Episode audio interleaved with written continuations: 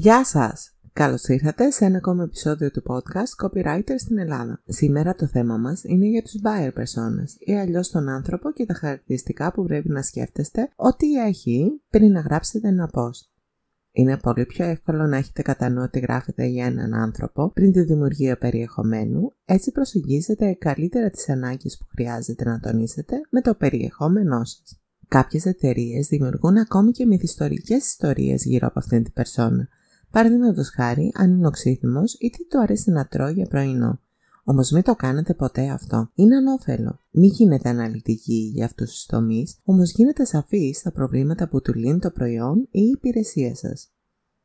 Γράψτε τα γενικά ενδιαφέροντα που θα έχει και μια ενδεικτική ηλικία. Μην εξειδικεύεστε σε λεπτομέρειες της προσωπικότητάς του, αλλά στις ανάγκες, τις επιθυμίες και στα κίνητρά του για να αγοράσει από εσάς αυτό που του προσφέρετε. Οι υποψήφοι καταναλωτές είναι ξεχωριστοί άνθρωποι με διαφορετικούς χαρακτήρες ο καθένας από αυτούς. Ένα τύπο για το σημερινό μας θέμα είναι να σας πω τι σκέφτηκα εγώ πριν τη δημιουργία αυτού του podcast.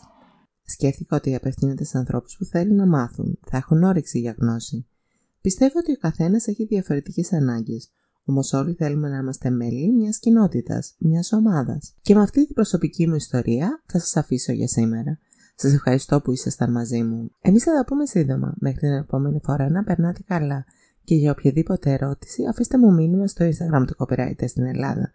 Και εκεί η ομάδα μας μεγαλώνει και αποτελείται από ενδιαφέροντες ανθρώπους με όρεξη για γνώση και επικοινωνία. Οπότε ραντεβού και εκεί. Καλό σας απόγευμα!